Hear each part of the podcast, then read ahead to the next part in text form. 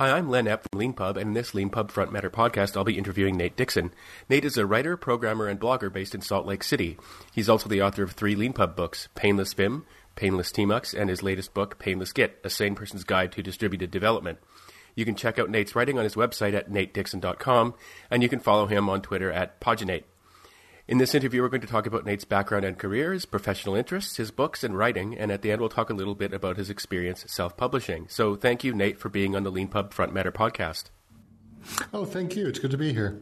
Um, I always like to start these interviews by asking people for their origin story. Um, so I was wondering if you could talk a little bit about where you grew up and how you first became interested in uh, technology and programming and, and in writing in, in, in as well. Sure.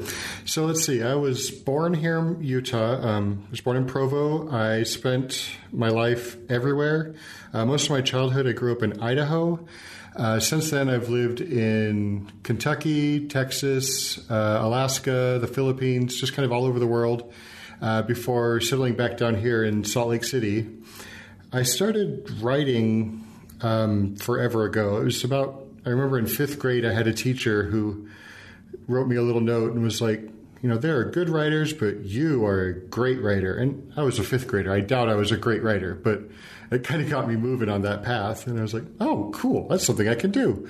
So I kept doing that. Um, I kind of thought that was going to be where I'd end up professionally, is just writing and stuff. In fact, I started, when I started my undergrad degree, I started as a linguistics major. And when I met my wife, she said, I know four unemployed linguists. I don't want to be married to a fifth. And that's kind of what impelled me to look for something that might be more employable. Um, about that time, I was taking a class that was called Computers and the Humanities. And I found the computer side really, really compelling. I'd always kind of dabbled with computers. My father worked for Radio Shack for years. Um, but this was the first time I'd really looked into programming in any serious extent and it was fascinating. So I was like, okay, I can do that. I'm going to switch to to IT, and that was about the time we moved to Alaska. So I was doing online computer classes, and uh, from there it just kind of grew. I wanted to get back into writing at some point. I never really stopped. I, I don't know if I can just stop writing. It's kind of built in. Um, and I got interested in tech writing when about the time I started writing Painless Vim so, uh, like I say in the introduction to that book, when I was learning Vim, I was kind of frustrated by the state of Vim education and training. Like a lot of the most popular books start with, here's 30 years of history about the Vim editor. And before that, it was the Vi editor. And before that, it was a line editor. And I'm like, I don't care. I just want to know how to save a file and then get out of it without having to shut down my computer. And so I, I looked around a lot and I kind of uh, bugged a guy I worked with a whole lot to get him to help me out because he was pretty good with Vim. And as I was doing this, I thought it'd be really good if somebody wrote something that was, you know, focused on the things you want to know when you're starting out. So that's what I wrote. From there, I just kind of kept going with these. Um, I've got a I've got a question about your um. You, you mentioned uh, th- thanks a lot for that. That was a really great story. Um, uh, you mentioned um that uh, you moved around. You've moved around a lot in your life. Is there uh, is there a reason for that? uh, my dad is a vagabond. Is most of the reason. He just loves traveling. It's always been in his blood. Um, so yeah, most of the places we lived were just because my dad was in retail. People always ask like, "Are you military?" Like, no, retail.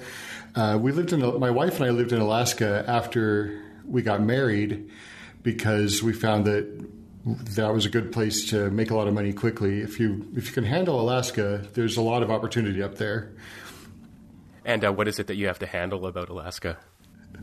Um, a common excuse for being late to work in Anchorage is, "Hey, I can't come in right now. There's a moose standing in my driveway." so you have to be able to deal with the wildlife. and the weather. Um, yeah, you get used to snowbanks that are taller than your house. Um, that's interesting what you say to me about um, uh, the snow. Um, uh, I grew up in the province of Saskatchewan in Canada, where you know a common excuse for being late was my car wouldn't start because it was frozen. um, uh, so I'm a little bit familiar with that. Uh, not not so many moose in southern Saskatchewan, but uh, but a lot of snow in winter. Um, uh, and you mentioned that you were taking a course called Computers in the Humanities.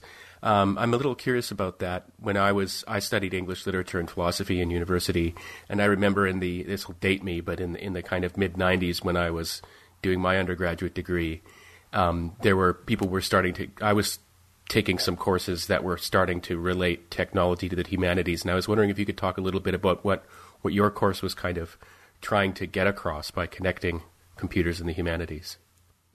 Yeah, so I got in. I was really lucky on that front because I was there the first semester that my university was doing that. And so the classes, I took three or four, and they were um, kind of a mix between beginning programming and. Um, actually, that was most of it. They were mostly programming classes for people who were non technical. And so we had one that was Visual Basic. We had one in a language called Revolution that was basically someone trying to remake HyperCard and we had one that was Excel, and it was doing Visual Basic for applications in Excel. And they were all very gentle introductions to what you can do with programming, but it was enough to make me say, "This is there's something here. There's something I really like here." Speaking of Excel, I read on your uh, blog that you're uh, doing an MBA right now. Um, and you, you, you were writing about this really, really great post under the title "A Novelist in Business School," um, and I wanted to ask you a little bit about that. What what led you to decide to do an MBA? So that's um, I've been a programmer now professionally for oh, 10 years and a bit, and uh, it's enjoyable. It's something I like doing, but I'm I'm a big part of what I like about my job is the time that I get to spend training other developers. And this is kind of the same thing that makes me want to write these painless books is I like the part where I get to help other people in their careers.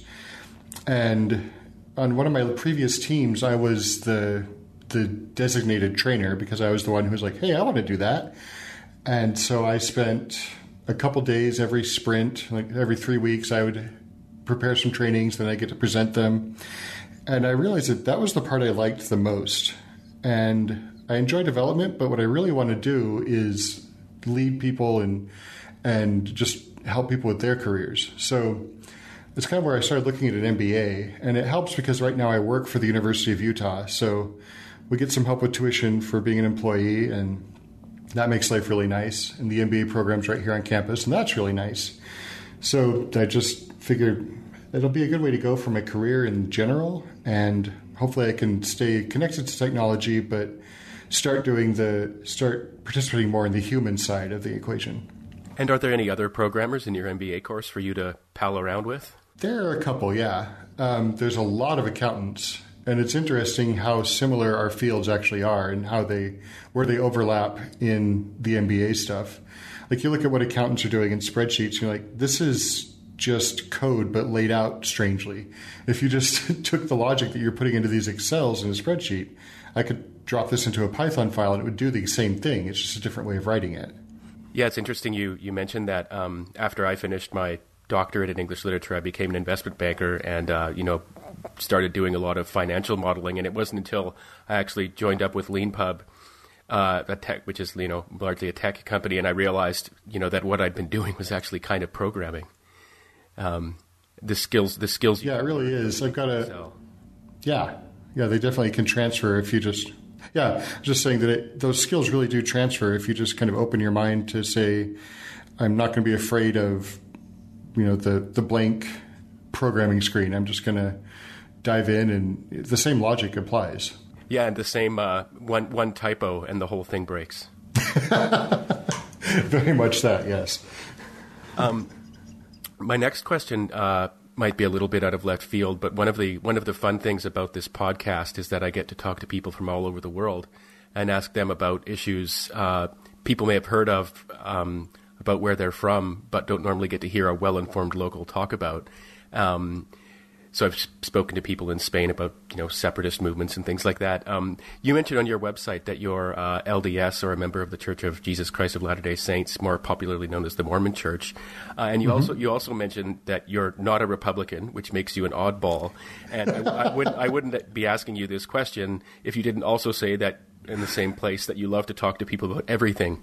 Um, so I wanted to ask you um, why Mormons are typically Republicans.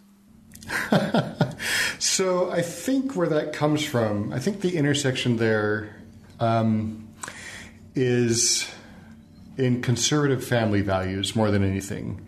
Uh, one of the things that the LDS Church definitely emphasizes is the family as the central unit of a society.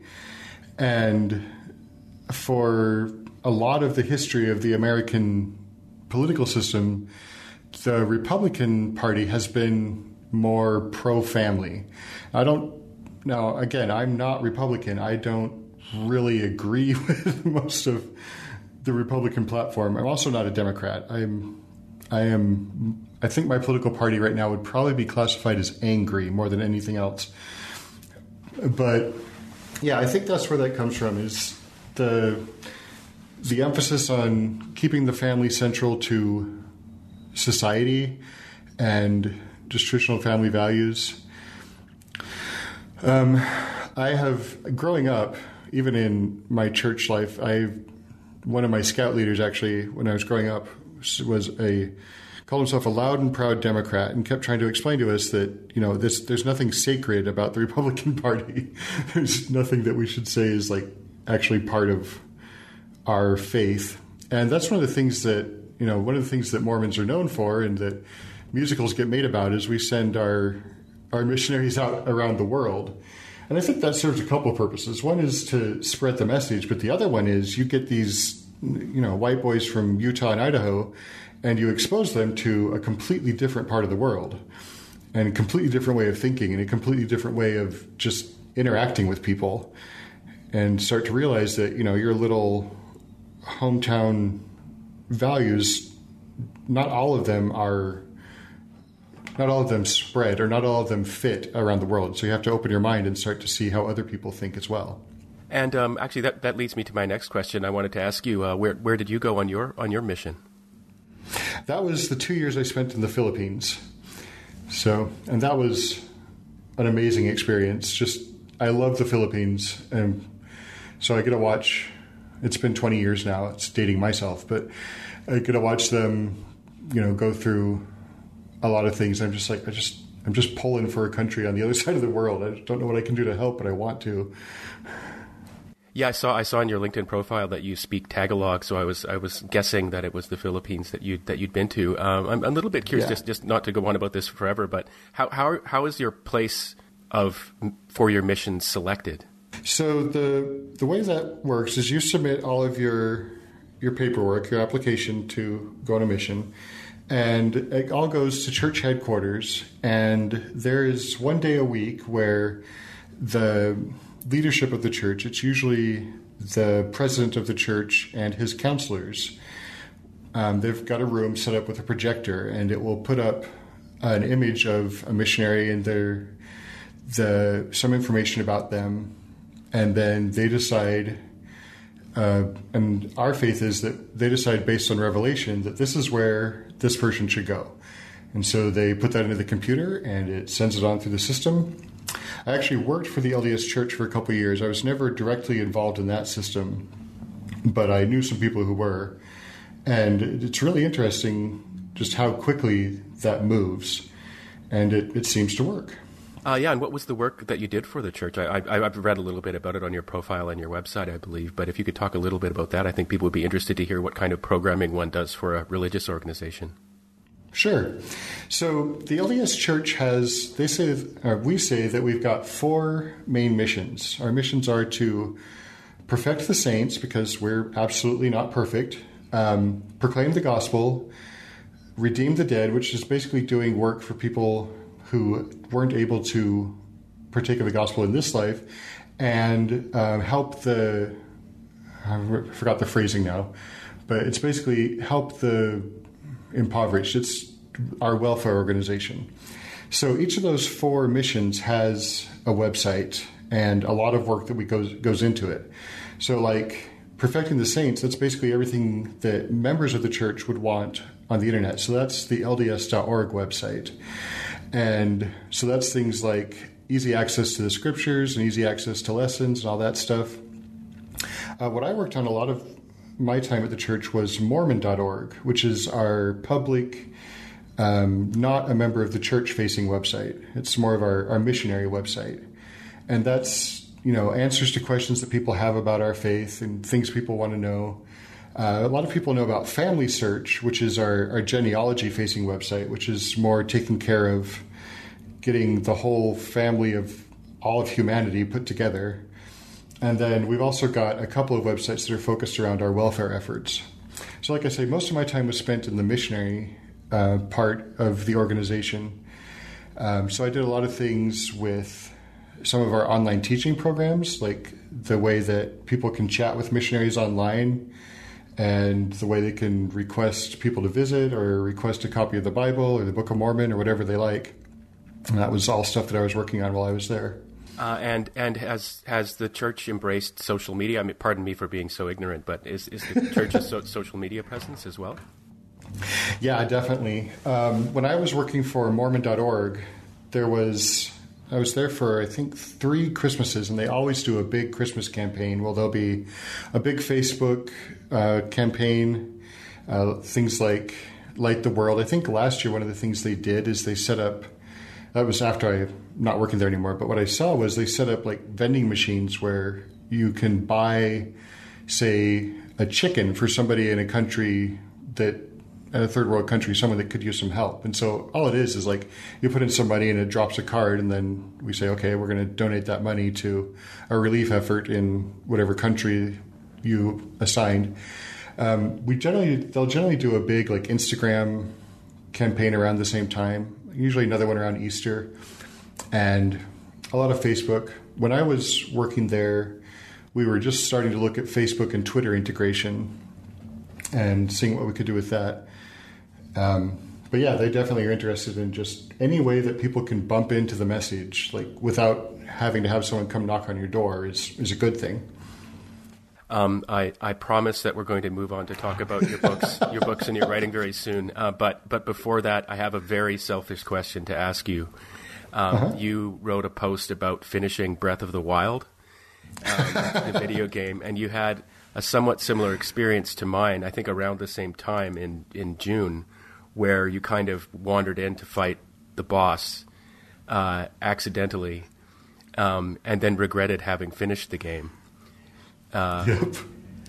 And I wanted to ask you what it was about because I, I, actually hadn't played video games for years, and then found myself like I couldn't wait until you know the time in the evening when I could have a glass of wine and you know go to the Hyrule Kingdom. uh, and it was when I just wanted to ask you since there was this very specific kind of connection. What was it about that game that that you liked so much? Um, to me, Breath of the Wild was such an art piece. There was so much it was so integrated between the very minimalist sound design and the the very plain air, very clean art design that was it was sparse and yet it was not unpopulated and it it was very engaging. It was very easy to get drawn into a world where you could feel connected to it. Like that's kind of the feeling I got is I liked going to Hateno Village and I liked running around. I loved just jumping off a cliff and popping open my parasail and just going anywhere.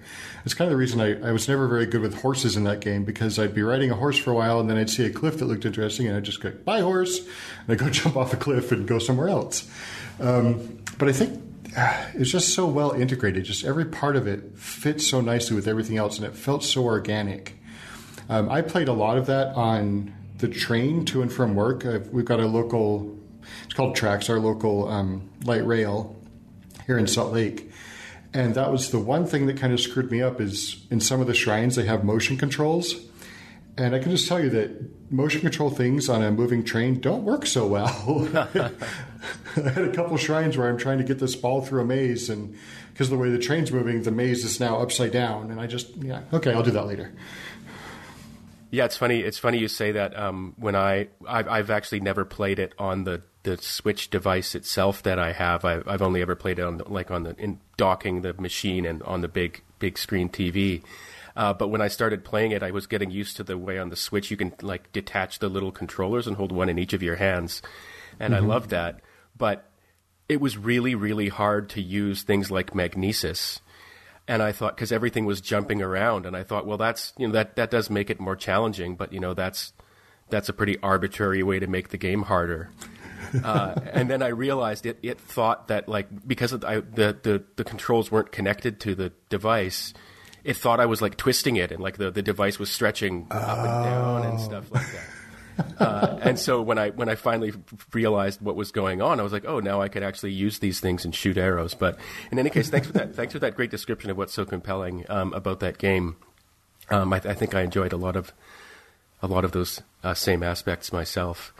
Um, uh, I guess segueing from there, uh, one thing you write about with with respect to your writing is that you enjoy interactive fiction.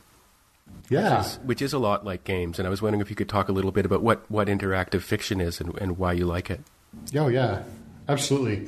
So, interactive fiction, a lot of people call it text adventures. That's kind of the name it has from clear back in the 80s when these games first started coming out.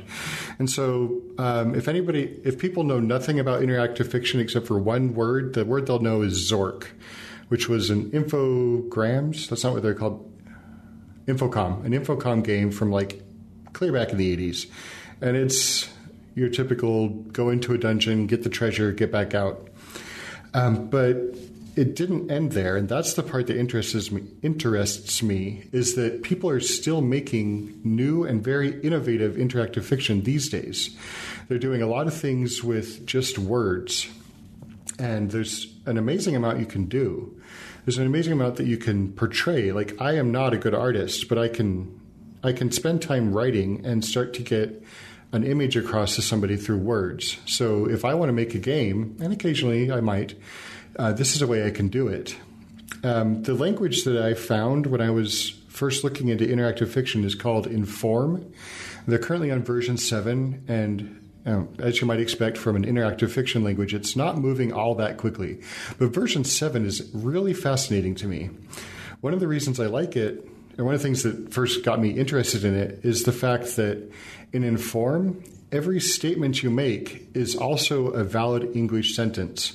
So it's a programming language that is a subset of the English language. And that makes it a just it's a very interesting challenge to try and mix my my linguistic brain and my programming brain and and do the same thing, like try and mix them into the same place. Um, so I've played a lot with I've played around a lot with Inform. It's it's cool because you can just write things like um, I don't know. Office is a room. In the office, there is a desk. On the desk, there is a computer. The computer has a keyboard. And so I'm just describing a room, and you understand exactly what I mean. But so does Inform. If I ran that through the parser, then it would give me a, a, pretty little map that says, okay, I've got one room called office, and that room has a thing called a desk. And since you told me something's on that desk, I can say a desk can support other things. And, you know, it, it builds its internal picture of the world based off of just English sentences. So just to challenge myself once with Inform, I thought I would try and um, make a, a very small, simplified version of the game Portal.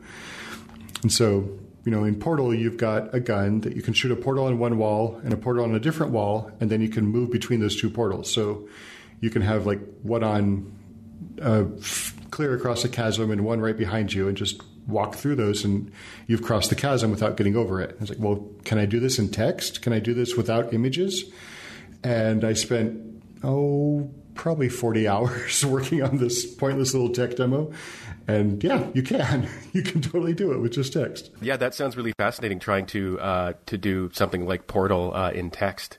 Uh, what a great project. Um, uh, moving on to your your books, uh, one of the reasons I was looking forward to interviewing you is that one of the the themes of this podcast, since so many Leanpub authors are programmers, is that people can can use these interviews to learn about um, the way everything in our world is being built now, because everything is being built uh, with software. Um, and so, because of the nature of your book or the sub- subjects of your books, I get to ask you um, to explain the tools that, that programmers are using. Um, and so I was wondering, you, you talked a little bit about it before, but could you explain a little bit about what, what Vim is and, and how programmers use it in their work? Yeah, absolutely. So Vim is a text editor, which for a lot of new programmers, you would basically define as a a minimalist or a stripped down integrated development environment. So it's just you and text. And what makes Vim both difficult to learn and very powerful is that for most of the time when you're in Vim, if you press a, a button on the keyboard, it doesn't put that letter on the screen. It that letter, that button is doing something else. So, for example, the the famous or the most popular four keys for a Vim programmer are H, J, K, and L because those move you up, left, right, and down, respectively. And so, when you're working in Vim, what it's all about is making you faster. But to do that, you've got to learn a whole different way to work. So, like if I want to go from line to line, I'll press J or K to move up and down um, to the line I want to be on, and then I can go into what Vim calls edit mode, which is where when you press a key on the keyboard, it actually puts that letter on the screen. So, for a lot of people, like, why would you mess with this? Why would you waste your time doing that? And the answer is that the people who've been working on Vim have spent decades now being professional programmers and knowing what sort of things you want to do really quickly as a programmer. So, like, I can, in Vim, you can go to the beginning of a line, uh, press two keys, highlight the next three lines, and then edit the beginning or the end of every line all at the same time. And if you know the the magic the magic keys to press, this becomes really fast and easy. Um, it's gotten to the point where if I'm working in an editor that doesn't have Vim style controls, I start to get really lost. Like I have to go and try and find try and find the arrow keys on the keyboard again and remember how to use those. So now I will type random strings into the middle of my text because it's I think it's doing something else, but it's just typing, and it kind of bugs me. It's like, well, D is supposed to delete things. It's not supposed to put a string of D's on the screen. So, yeah, that was again. That's why I wrote Painless Vim. I kept hearing people tell me you know, once you learn Vim, you, will never want to go back to anything else because this really is the fastest and easiest way to get around a long text document. And I was like, you know, everyone can't be crazy. These people can't all be wrong. So I'm going to try and figure out why they're right. And I spent probably eight months um, just getting deeper and deeper into it. I was working a lot with Sublime Text, which has a really good Vim emulation mode, as well as IntelliJ, which has an even better, in my opinion, Vim emulation mode. So it was kind of nice because I could do Vim things for a while until like my brain was hurting and I just couldn't handle doing things the weird way anymore. And then I would turn off Vim emulation and I could just work normally for a while. But I got to the point where I started to see those those speed benefits and those um, performance gains from using Vim, and it, it's now to the point where you know, like I said, I don't ever I don't ever want to turn off the Vim emulation. I always want to be working that way because it's much faster now. Thanks for that really great explanation. Um, uh, I'd, I'd, I'd, known a little, I'd learned a little bit about it from from uh, researching for this this interview, but that, that now I understand a lot better uh, what it is and precisely what it's useful for. Um, I was wondering if you could also talk a little bit about what Tmux is.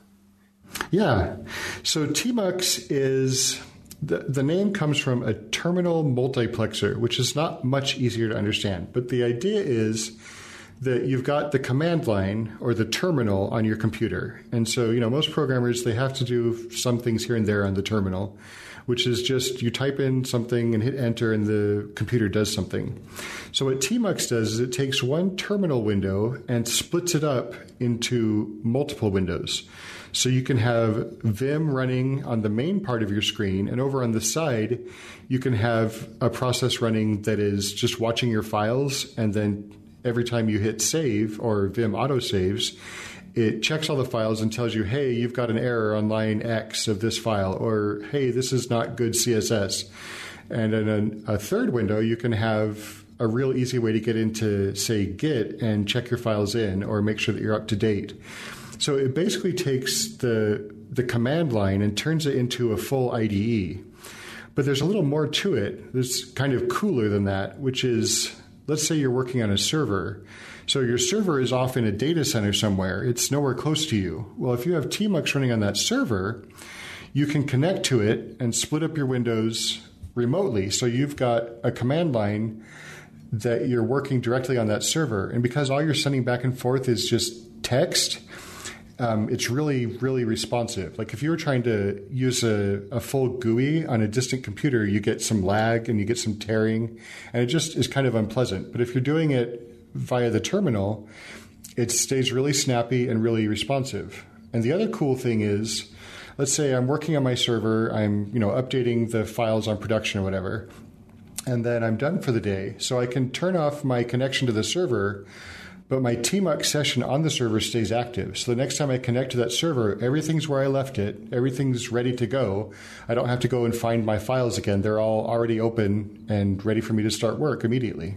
Uh, and your latest book that you've just started is called Painless Git. Uh, and for those who are, I'm, I'm, for those who are unaware of what it is, or maybe unaware of its history, I was wondering if you could talk a little bit about about Git. Yeah. So Git is a version control system, which means it's a way to make sure that um, every time you're editing your, try again, every time you make an edit to your code, you can save that and keep those so that if you're, say, writing code at three o'clock in the morning and you save it and commit it, and then you go to bed, and the next morning you get up and, like, wow, this is terrible. You haven't lost the good version that came before the three o'clock in the morning code. So you can just go back to that. It also means that you can't lose your code as easily. It's one of the benefits of version control is that you can push it to a server somewhere off site and have everything saved and ready to go so that if your computer goes down, once you get your computer set back up, that code is still out there and you haven't lost any work. Um, the nice thing about Git is that it works very well for teams. Uh, and I haven't quite gotten into that in my book yet. That's one of the chapters I'm working on. But um, Git, instead of having like one central server that is the source of all truth for the entire team, treats every machine that has a copy of that code as the source of truth. So if there was a catastrophe and your if Bitbucket or GitHub went down, um, you could rebuild everything from any individual developer's machine, and you would have nothing would be lost. You would be back up and running as soon as everybody connected to that one person's machine. So there's a lot of advantages to using Git. It it's I think it's fairly straightforward. Most people get it. But what I've seen is that a lot of people instead of the 80 20 rule where there's like 20% of the functionality is what you'll use 80% of the time, it almost feels like it's a, a 10 90 rule where people use about 10% of what Git can do 90% of the time. And when they get to a certain point, they kind of get stuck and then they're like, well, don't know what to do here, so I'm just going to delete everything and start over. and so I'm like, well, we could probably do better than that. Yeah, I was going to ask you. I know that you've done you've done quite a bit of work training teams to use Git, and it um, it reminded me of an interview I did uh, a while ago with a computer science professor who was saying that um, essentially getting now now that you know more and more people are getting into programming because it's just becoming a more and more a part of our lives. Um, teaching people version control is, and the importance of version co- control is kind of the modern day equivalent of teaching doctors to wash their hands. uh, because for a long time we just didn't know that about germs, you know, and and uh, and I was I wanted to ask you what what's what are the biggest problems that you've encountered, you know, sort of transitioning teams over to to Git. So there's a couple of different ones. One comes from the people who are used to Subversion. Um, you know, Subversion is an older version control system where instead of having every machine be like a, a, full repository like Git, you have one central repository and everybody's machine just saves changes to that. So, one of the problems that Subversion had, and this is part of why the Linux Foundation started developing Git, is that uh, it's really easy to get to a place where two people have committed code that's in the same file and now it's a mess and you've got to try and figure that out and it's really painful to to fix that conflict. And so git has a much easier version uh, a much easier conflict resolution system. It's newer it's a little smarter so it, it can figure out most conflicts on its own. But when it can't it makes it fairly easy for the developers to fix those conflicts. So uh, the upshot of all this is that people who are really used to subversion they tend to never branch. They tend to do all of their development just in the main trunk branch. And so in Git, that's that's an anti-pattern. That's the equivalent of coming from the morgue to the maternity ward without washing your hands first, which you know that's how they learned that they should wash their hands. And so it's that sort of thing. Like it's just the opposite of what you should be doing. So that was that was the first problem you generally have to overcome when you're teaching a new team is you have to take all of the the old seasoned hands and say, you know what, we're doing things different now. And I promise you, as you get into this, it's actually going to be easier. You just you have to trust me a little bit first before before we start getting those benefits. The other problem is the completely inexperienced people who they've kind of learned like, okay, so what I do is I I stage all these files, I commit, and then I push. And then if it goes wrong, they, they start to freak out and just start pushing all the buttons. I had a couple developers like this on one of the first teams I was training on. And I would come over and I would see like you, you see the, the list of commits and like, okay, everything's fine, everything's fine. And then you get to the point where they freaked out. And suddenly you've got like 10 commits in the space of about 10 minutes. And you're just like, what were you doing? and so a big part of what I've been trying to train especially for new developers, is to calm down and take a breath and step back because Git will definitely give you enough rope to hang yourself. Um, and the good thing is, it's it's very rare that you will ever get things into a state that's so bad that you can't recover from it. But you can get yourself into a state where recovery is going to take a while. And so, you know, if you calm down and think through what you're doing before you do it, you'll you'll save yourself a lot of headache as you fix things. Yeah, um, I, I that, no, thanks for that great explanation. Um, it, it's useful for me partly because I, I don't do a lot of programming, um, but uh, when I started learning programming, it was all it was all Git, um, and uh, so I didn't know I don't know anything else. Um, but one of the things that took me a while to wrap my head around, and then I finally really liked about it was the was the the idea of branching. Uh, when I can just create a branch and go off on my own, then I feel like kind of safe. Like I can't, I don't have to be afraid of screwing up the master uh, code, and that was one of the things that like I found. It took me a while to work my head around it, but I eventually found that was like one of the one of the best parts of it. Yeah, yeah, that's something I tell people a lot is that branches are cheap. They they don't take up much space. They don't cause any real problems. You can create as many branches as you want and branch from a branch, and then delete them as whenever you want. It's you know the more you branch, the safer you are, and the easier things are going to work down the road. Um, moving on from the subject of your books to uh, maybe the process by which you wrote them. Um, your current book is is five percent done.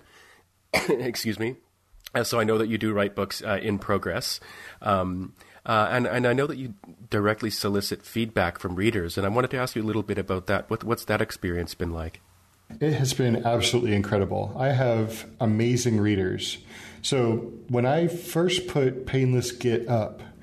Um, I sent out a coupon to all of my readers of Painless Vim and Painless Tmux and said, you know, I'd really love to have your feedback on this one. And almost immediately, uh, someone who had read Painless Vim wrote me and said, hey, the stuff you did in Painless Vim is the reason I'm still using Vim. And do you want feedback? And I said, yes, yes, yes, very much, yes, please, yes. And an hour later, I had an email from him. He's like, I've read what you've written so far, and I was following through, and it's mostly good. But here's the thing that happened that you might not have noticed. And he sent me like a screenshot of what had happened on his system. He's like, you might want to talk about that. And I it's like, you're absolutely right. I should talk about that. So I worked that in, and it's been the case. That's been the case with all of my books. I've always had readers say hey, I like what you're doing, but I noticed this happened, or hey, sometimes you can do it the way you said, but here's a way that works better, or you know, even hey, there's a typo on this line, you should probably fix that. And like, yeah, please tell me all of this all the time, because it just makes it it makes my job easier. It makes the book that you're getting from me better. So please, all the feedback you have. Thanks for that. Yeah, that's that's that's really we we really love hearing uh, those those kinds of stories at LeanPub. Um, uh, one thing I noticed about your books is that they have great covers. Um, that's something that I think all all self published authors aspire to, and I just wanted to ask you a little bit if you have any advice about about how to go about making great covers for your books. Thank you for saying that. That feels so good. So, um, my uh, my philosophy behind my cover and you know I've I've kind of just been copying myself since the first one. But what I wanted was that feeling of of painlessness that I was trying to get across. So to me, that meant the cover should be open and uncluttered and you know, fairly simple. Um, the images I choose, I, am not an artist, like I said, so all of the images I choose, I I buy the I buy the rights to off of uh, stock image sites. Um, you know, I make sure that I got the EPUB rights, and um, but I like the. For me, I really wanted that theme of this isn't going to cause you stress. I'm not going to call you. I'm not going to talk down to you. It's just going to be easy. Um, and part of what I liked about doing the cover design was doing the font design. And again, I, I just I bought fonts. I'm not a font designer either, but I I like good typography and I like good layout. And I'm you know again, this is not my my main area of expertise, but it's something that I I enjoy um, tinkering with. So there's there's three fonts just on the cover of all of my books, just so they could have the byline look different from the the subject line and have that different from the title, but still have them feel unified. And all you know, like I said, most of the design work went into Painless Vim, and I kind of mentioned when I sent out my "Hey, I'm doing Painless Git" email that that all kind of came together on a Saturday morning in my pajamas because I was like, I really think I can do this. And so I spent four or five hours just looking at fonts, just looking at what would go well together, and you know, grabbing samples and and just screenshotting samples before I bought any fonts and throwing them into a Photoshop document to see what they looked like together. Um, and I think you know, there's a lot of different. There's a lot of very good cover designs in the world, and mine is one specific style that works for what I'm doing. But um, it feels like we're in a time and a place where minimalism goes a long way. Like staying fairly simple and fairly clean, I think is very appealing to people in a world that's often very saturated and often very busy. Uh, my last question is uh, that I always ask in these podcasts is um, a self-interested one, um, and that question is: if there was any one thing about LeanPub that we could build for you, or one thing we could improve, um, can you think of anything you would ask us to do? Hmm. Um, so one thing that would be good, and again, this is a very selfish answer. Uh, one of my most recent posts on my blog was about how I'm handling the transition, like taking my text out of Scrivener and preparing it for LeanPub. And um, one of the things I did is I had Scrivener number all of the files and folders so that it has an intrinsic order to how that should be put in there. And so I wrote a little Python script that creates the book.txt file just out of that directory structure. So now I no longer have to um, hand maintain book.txt. So it would be great for me if there was a way to just take a a list of numbered files and folders and just say, okay, read the numbers, and that's the order I want the book in. And you know, I can see both sides of the argument here. Like when I was writing Painless Vim, I would often write most of a chapter before I wanted to include it in the book. But what I've kind of learned is that, um, you know, I don't need that pride. Like it's okay for me to put half finished chapters in the book because that's how I get a lot of feedback from my readers. Is they tell me, you know, you're working on this. Here's something you can do that will make it work better. So if I could just take that that one book.txt creation step out of the the process, it would it would speed me up a little bit, and it would mean I don't have to write weird hooks into my Git commit workflow to to make things work without me having to do it by hand. Thanks for that really great uh, and specific feedback. I saw that I saw that article uh, and really really liked it. Um, it's actually we link to it in our help center now. So can I use can I use Scrivener with LeanPub? Um, and so now every any, every LeanPub author in the future will get get a link link to your post and and learn from it. Um, That's awesome. Yeah. Well, thank thank you, uh, and thanks very much for taking the time to do this interview and for being game to answer questions from everything from religion to video games, uh, and for your great explanations of these tools that, that programmers use in their day to day lives. Uh, so thank and thanks uh, also for being a LeanPub author. Oh, thank you. I've just I love LeanPub, and I, I'm glad to talk, and this has been a great experience. Thanks.